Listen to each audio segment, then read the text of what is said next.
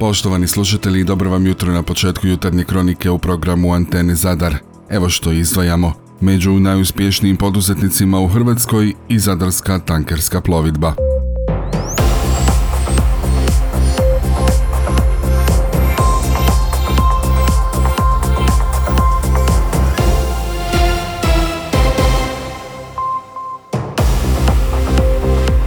Dobro vam jutro. Za početak i ovi jutarnji kronik osvrnut ćemo se na korona brojke u našoj županiji. Na području županije na jučerašnji dan 10 je novih slučajeva zaraze koronavirusom. Testirano je 166 uzoraka. U Zadarskoj općoj bolnici na COVID odjelima hospitalizirano je 11 bolesnika, jedan je na respiratoru. U Biogradu se od koronavirusa liječi 7 pacijenata.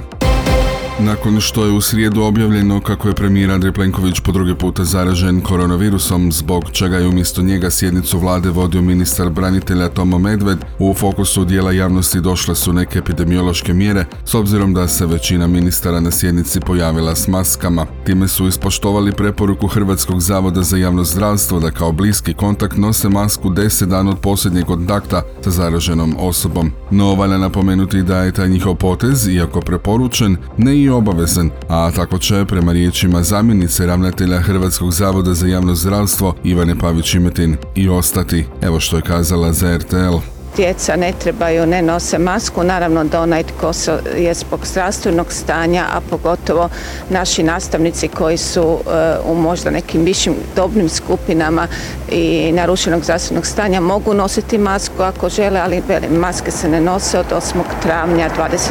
godine. Evo kako je odgovorila na pitanje planirali se maske ponovno uvesti u škole. Za sada nikako ne. E, sada imamo u cirkulaciji virus koji je vrlo zarazan, e, jako brzo se širi, opet s druge strane imamo e, veliki dio populacije cijepljen ili veliki dio populacije koji je prebolio bolest. Svi ti ljudi imaju određenu imunost Zbog visokih cijena energenata dio hrvatskih građana okreće se pećima na peleti drva i tvornica peleta RST primijetila je povećanu potražnju. Ističu da su poremeći na tržištu nastali zbog raskinutih lanaca u opskrbi. Tako navode, rezultat navedenog je smanjena ponuda peleta na glavnom tržištu, koja se dodatno produbila i u ovoj godini. Rat u Ukrajini koji je utjecao na porast cijena drvne sirovine, električne energije, repromaterijala, goriva, rezervnih dijelova, ali i zabranu uvoza dobara iz Rusije i Bjelorusije te zabrana izvoza peleta iz Srbije i BiH, napominju iz ove tvrtke. Iz trgovačkog lanca Bauhaus navode kako je potražnja za pećima na pelet porasla za 124% u odnosu na prošlu godinu,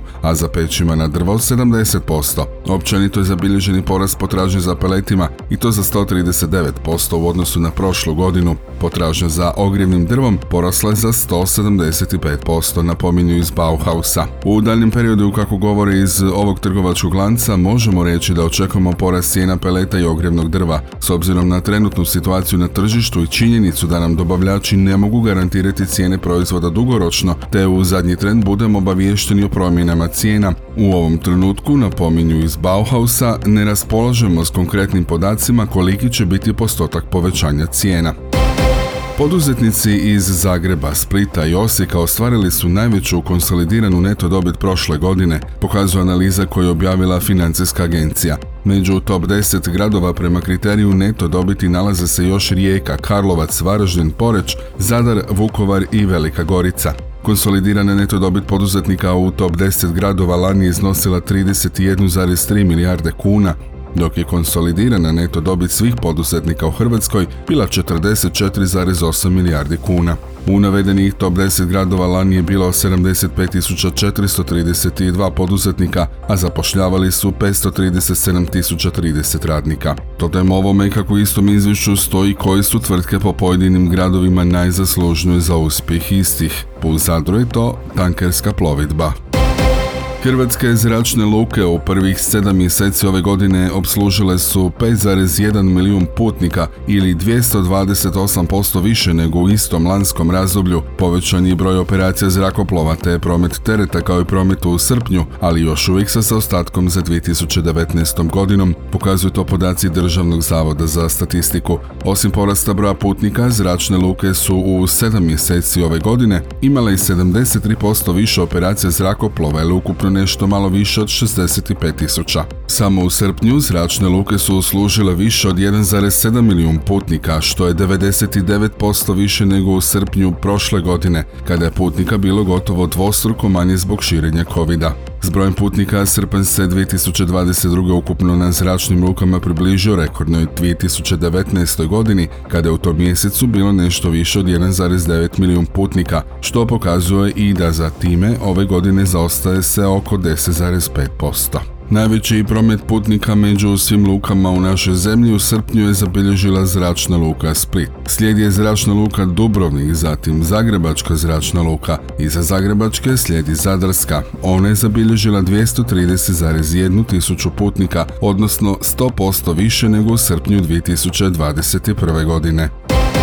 Odvajanjem od osobnih pretpostavki i predrasuda upotrebom logike, odnosno povezivanjem različitih informacija u cjelinu, razvijamo kritičko mišljenje. Upravo je kritičko mišljenje temeljno oruđe za korekciju društvenih anomalija. Ovo je samo jedan od bitnih razloga zašto je u škole nužno potrebno uvesti građanski odgoj. Pravednije, empatičnije, bogatije i optimističnije društvo imat ćemo samo onda kad odgojimo generacije koja će znati prepoznati udopriti sa utezima njegovog razvoja. Školska je godina započela, ali malo se toga promijenilo na nacionalnom planu što se tiče ove tematike. Jedino je Istarska županija kao prva županija u Hrvatskoj od jeseni uvela program građanskog odgoja i obrazovanja u svih 25 osnovnih škola. Iz Zadarskog SDP-a koji za potrebe rasprave po ovom pitanju svojedobno osnovaju radnu skupinu, poručuju kako ne misle odustati od ove ideje. Evo što je ovoj tematici kazao Sandro Lovrinović, predsjednik foruma mladih SDP-a Zadarske županije za naš radio.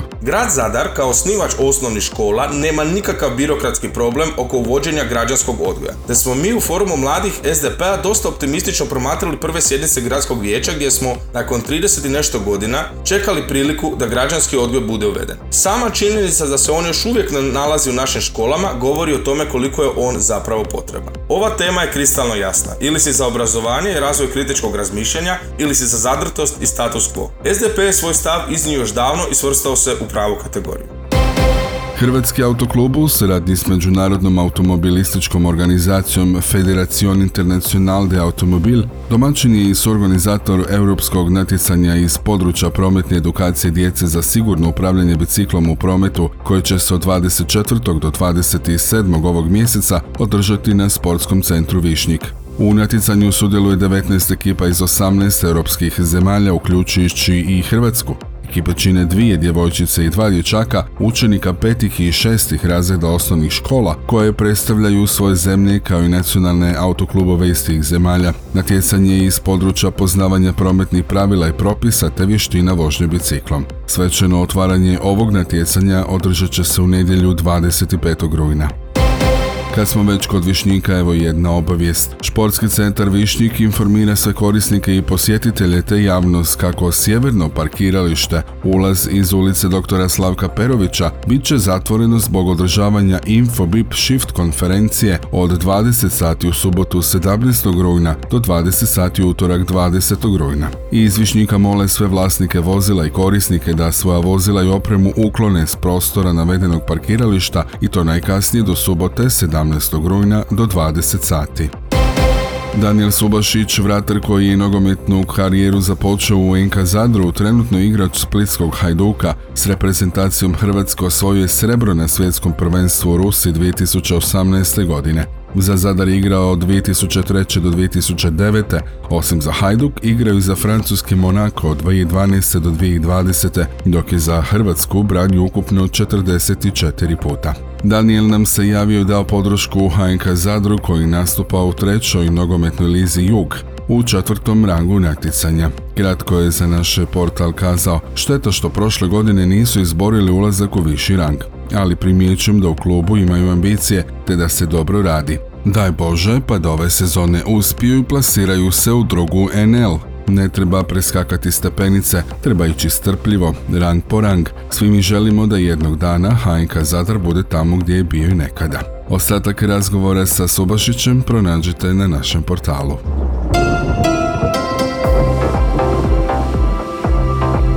U našoj će zemlji danas biti promjenjivo i nestabilno uz južinu, mjestimice kiša, a lokalno su vjerojatniji obilni pljuskovi s grbljavinom, uglavnom na sjevernom Jadranu i gorskim krajevima. Na krajnjem istoku i jugu veći dio dana bez oborina. Puhaće umjeren do jak jugozapadnjak na udare ponegdje u Gorju i Olujan, a u Dalmaciji jako jugo. Najviša dnevna temperatura zraka uglavnom između 24 i 27 Celzijevih stupnjeva, tek u Gorju nešto niža. Čuli ste jutarnju kroniku Antene Zadar koju je uredila Željka Čačko, pročitao Franko Pavić, a realizirao Matija Lipar, proizvela Antena DOO, rujan 2022.